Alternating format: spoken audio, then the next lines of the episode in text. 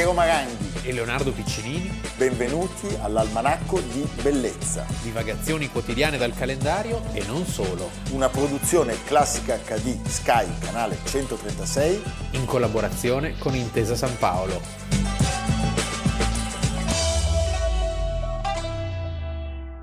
Benvenuti al Manacco di Bellezza, 10 aprile 2021. Ecco, ma mi sto chiedendo, il pubblico sta apprezzando questi due inviati eh, che ci raccontano di Tiepolo e Vivaldi? Piero Piccinini e Leonardo Maranghi? Io, io non, non, sono così sicuro. secondo me non sono bravi. No. Non sono bravi come noi. Come noi no. Eh, perché avrete visto che dopo le nostre puntate va in onda... Ci sono dei copioni, sono dei, dei, Poi c'è in mezzo anche un violinista. Sì. Vabbè, però meglio vuol dire che è garanzia di successo avere degli imitatori evidentemente eh. la settimana enigmistica sì. la più imitata va bene imitata, esatto. noi siamo anche il passatempo più sano ed economico per il pubblico possiamo certo. dirlo va bene ma noi invece oggi partiamo da un grandissimo grandissimo un almanacco al giorno leva al medico di torno Basta adesso, andiamo avanti. No, partiamo da un grandissimo musicista.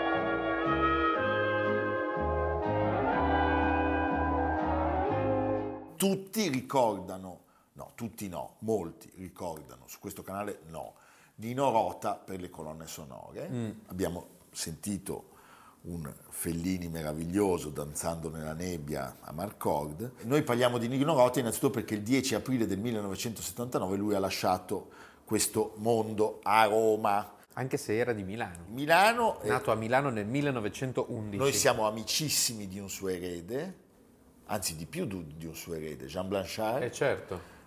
Poi eh, Orio Vergani, cioè son, c'è tutto un incrocio, va bene, ma come dire, parlare di la Nino rete Rota, di Rota. La, la, rete di Rota, rete Rota, parlare di Nino Rota come del musicista di Fellini è sbagliatissimo, nel senso è vero, eh, ma è, è, sbagliato due volte. La prima perché lui ha scritto le musiche anche per Visconti, Monicelli, Lattuada, Comicini, Zampa, Soldati, Steno, Wertmuller, Petri, perché... Zeffirelli, René Clément sì. eh, e Francis Ford Coppola, sì. il padrino. Ma soprattutto Nino Rota è stato un grandissimo compositore. Certo. Cioè, aveva una solidissima formazione. Solidissima. E mi spiace dirlo, non cito nessuno, ma molti dei suoi colleghi che fanno musica da film quando l'ascolti senza il supporto delle non immagini, regge. No, andare a sentire certi concerti, non cito eh, per rispetto eh, nessuno, di musiche da film, è una rottura di palle spaventosa. Ah, sì. cioè, Nino Rota aveva, aveva cose una d'estate, struttura, d'estate, quelle cioè, cose degli auditorium d'estate. E questa sua struttura sì. musicale è dimostrata, tra le altre cose, da un testimone assoluto che è Riccardo Muti, che a Rota deve tantissimo, non ne ha mai fatto mistero e che ci ha sempre raccontato di quanto lui sia stato importante come musicista, l'ha fatto eseguire dai complessi della Scala, complessi della Scala che credo poi abbiano bissato anche con Shai con un ulteriore progetto Rota. Ma, insomma, parliamo di un musicista specialissimo. Eh? D'altra parte, nella sua musica, se ci pensi, ci sono tutti dei motivi che derivano dalla tradizione operistica, certo, strumentale, certo. eh, già 7-800, cioè c'è una, no, una, tradizione, la senti nella sua, nella sua, musica. Lui vince l'Oscar con Il Padrino parte seconda, vince il, il Golden Globe, vince il BAFTA, un Grammy, un David di Donatello, cinque nastri d'argento, ha una carriera che lo rende popolarissimo, però diciamo che la sua attività di didatta e compositore non è meno importante. Lui era nato a Milano, come ha detto giustamente Leonardo, e aveva delle ascendenze musicali perché da parte materna il nonno era un compositore e pianista Giovanni Rinaldi. La madre Ernesta suonava il pianoforte e la cugina Maria era una cantante, quindi era una Quindi, famiglia. eh, sì, il milieu era quello lì.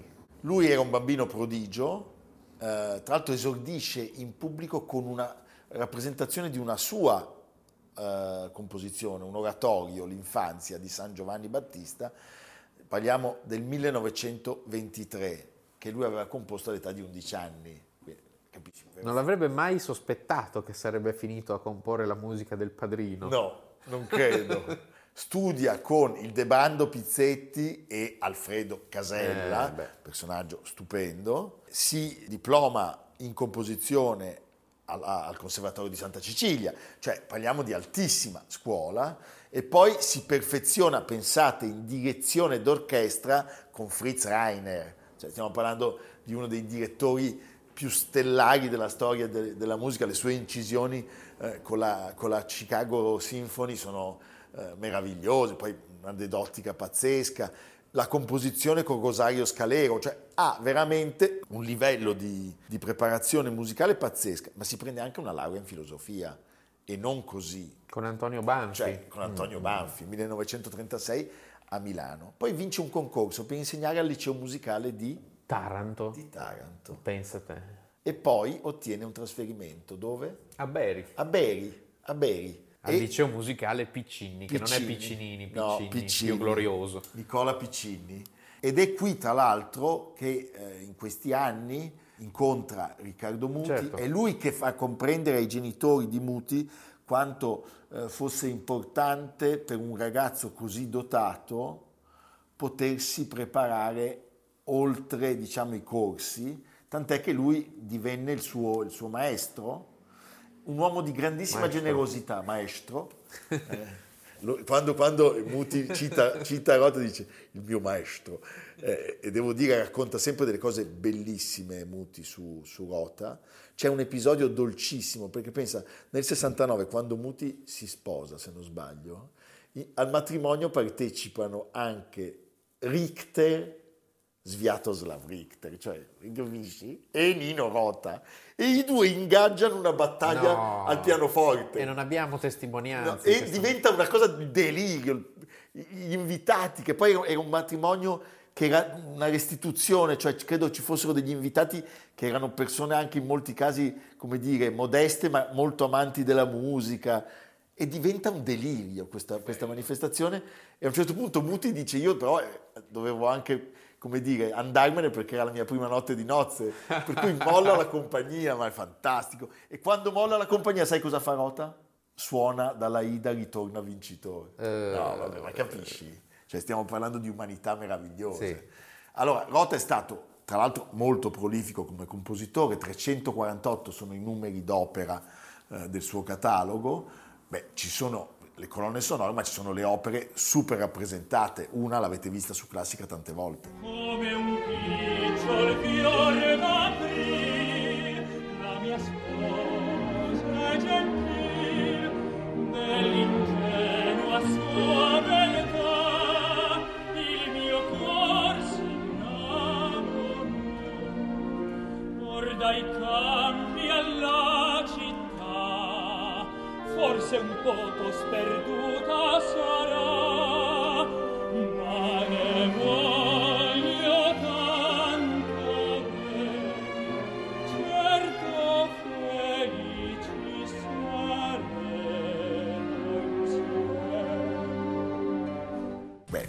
grandissimo Nino Rota, eh? Sì. Chapeau.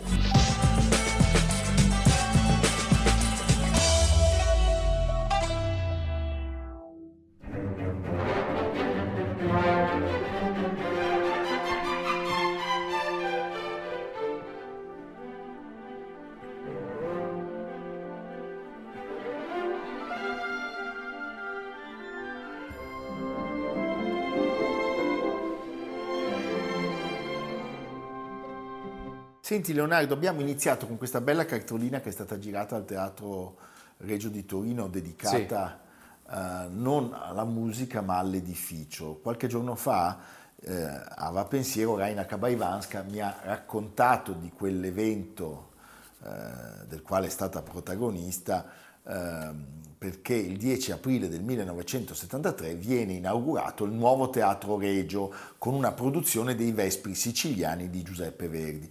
Allora, che cosa aveva pensato per rilanciarsi eh, il, il, teatro dopo la chiusura il proge- de, de, de, per il progetto di, di, Mollino, di cui parleremo sì. oggi? Avevano pensato di fare un, il grande nome, il grande purché, nome. Cioè, purché sia. Regia Maria Callas. Sì. Gavazzeni. Cos'era la sua prima regia? L'unica, credo. Gavazzeni che doveva dirigere lasciò per divergenze con lei ah. il teatro, tant'è che la direzione d'orchestra fu affidata a Fulvio Vernizzi. La Callas firmava la regia con Di Stefano, cantavano la Raina Cabaivanska appunto Gianni Raimondi. Fu un disastro, un disastro. Poi noi siamo tutti vedovi della Callas e le perdoniamo tutto, ma se tu vai a leggere le critiche ah. di allora sono impietose. Cioè, la Callas regista ha sbagliato tutto, regia inesistente, cantanti senza guida, la noia più plumbea e potrei andare avanti per ore. Non lo faccio appunto perché comunque a Maria Callas si può perdonare questo inciampo. Il teatro era stato inaugurato nel 1740 ed era andato completamente distrutto da un incendio. Sì, era un teatro, ricordiamolo, straordinario per l'epoca, Beh, sì. eh, molto moderno.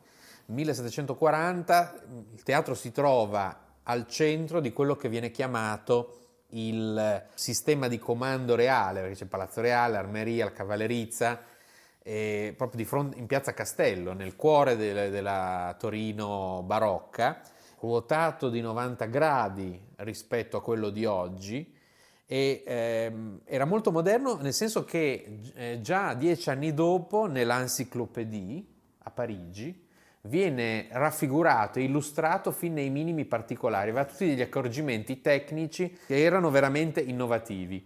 Poi a fine Settecento viene abbandonato, diventa magazzino di granaglie, viene mm, restaurato più volte e rifatto a inizio Novecento e poi nel 1936 brucia per un incendio. Ricordiamo la prima di Bohème, ne abbiamo parlato tantissimo. Sì. Cioè era un teatro comunque molto importante, nel 1936 brucia. Poi nella, nella guerra viene bombardata quell'area e viene distrutta anche parte dell'Accademia, l'Accademia Reale Militare, di cui è erede l'Accademia di Modena, che era a fianco. E quindi il progetto poi successivo, quello di cui abbiamo del teatro di oggi, ingloba tutta questa vasta area. E lo fa? E lo fa Carlo Mollino. Personaggio. Personaggio straordinario, artista e architetto, uomo dalle mille risorse. Eh, devo dire che io sono molto annoiato dal mm, continuo citare Mollino a sproposito, perché ultimamente è abbastanza di moda, anche per un fatto innegabile, che Mollino è il re dei record. Eh, pochi mesi fa da Sotheby a New York un tavolo da pranzo di Mollino è stato venduto a più di 6 milioni di dollari, prezzo più alto mai pagato per un'opera di design italiano. È, è un tavolo del 1949, momento più felice di questo, di questo architetto, designer, è proprio quello nel periodo immediatamente successivo alla guerra, perché si eh, dimostra uno dei più innovativi è venduto dal museo di Brooklyn e fa più del doppio della stima eh, iniziale. È pazzesco. Quindi i pezzi di Mollino sono considerate delle vere icone di stile. Assolutamente. Beh, noi ne abbiamo tra l'altro uno davanti, un rifacimento. Peccato. Peccato.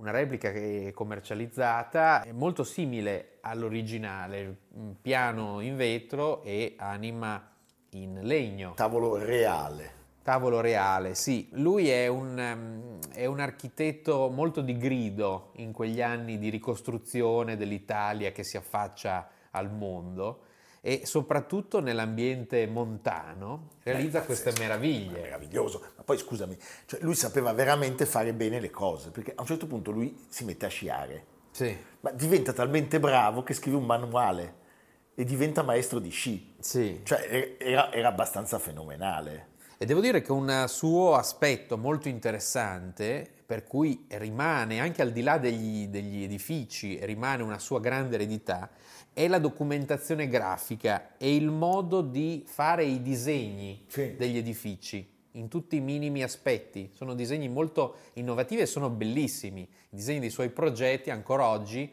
vengono visti come i primi eh, progetti veramente mh, Sì. belli Poi- anche da vedere, da pubblicare. I suoi pochi edifici sono quasi tutti in montagna. Sì, la slittovia. Oggi non esistono più le slittovie. Al Lago Nero. Era una slitta che viene- veniva trainata come una sorta di ski lift di gruppo. Sì. A, Sopra a- Salice. A Salice, Sì. A Sos.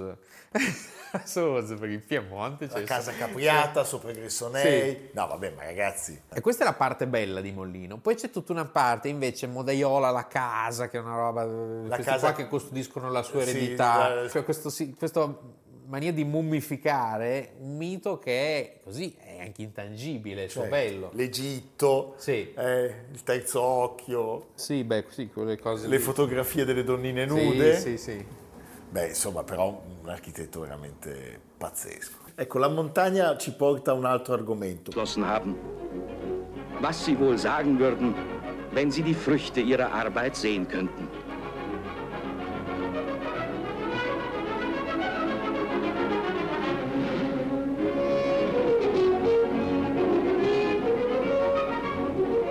Una sciata in neve fresca, molte curve. A Mollino piacevano molto le curve. Sì. Le curve femminili, le curve. Addirittura a Torino dicono tutti che visto dall'alto il Teatro Regio sembri proprio Sì. disegnare i fianchi di una donna, le giarrettiere. Potremmo dire anche più così prosaicamente in onore al grande barocco che ricorda Guarino Guarini, perché Certo. questo, questo sistema di curvi, di concavi e di convessi è proprio la cifra precisa Certo. del barocco piemontese. E poi, ecco, ci sono queste, queste Polaroid. Una sorta di aracchi. Sì, eh, eh, beh, veramente. Sì, Molte sì. prostitute, amiche, compagne. C'è sempre una sorta di squallore voluto però. Una figura molto interessante da recuperare più per il suo aspetto veramente di progettista che per quello personale Sì, così, che è sicuramente No, interessante. vale la pena però- un giro in montagna per vedere le sue architetture. Sì. assolutamente. Beh, evviva Carlo Mollino allora, eh? Viva. Assolutamente. E il Teatro Reggio. E il Teatro Reggio di Torino e anche Maria Callas, malgrado l'inciampo, eh? Ah sì, beh, sempre, la divina. La divina. Non avevo però pensato che in fondo la Callas, scusa se prendo questa sbandata, cade sui Vespri siciliani a Torino.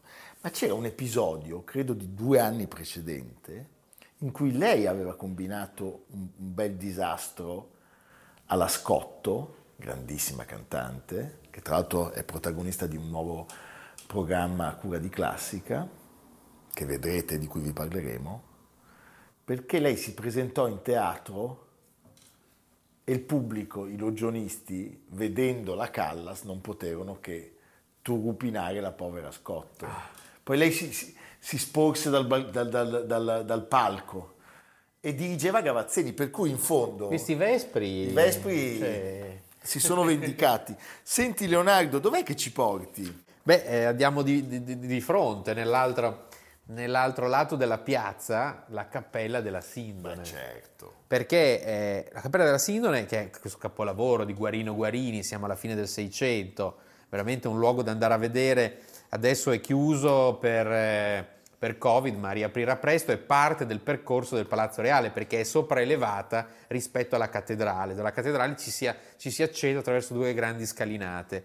E la cappella è stata riaperta nel 2018, dopo l'incendio famoso del 97, un lunghissimo lavoro di restauro, molto meticoloso, devo dire anche un ottimo, un ottimo lavoro. E recentemente è stata compiuta l'opera di restauro dell'altare, che è questa macchina barocca con al centro il sistema, pensa, meccanico di sali scendi che permette l'apertura della ferrata, la grata dorata di protezione dell'antica cassa.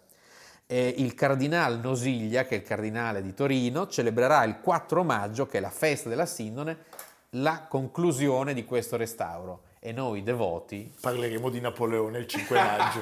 Esatto. Noi parleremo di Napoleone il 5 maggio, eh? Noi mangiapreti, va bene. Evviva, evviva il 4 maggio, evviva Torino. Anche il 5 maggio. Eh, evviva anche il 5 maggio, la cappella Guarini, Sì. bellissimo, Torino. La Sindone. La Sindone, eh? Cerea. Ci vediamo domani. Domani.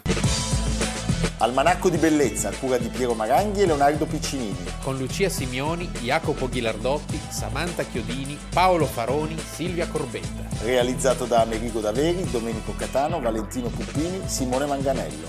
Una produzione classica HD, Sky Canale 136 in collaborazione con Intesa San Paolo.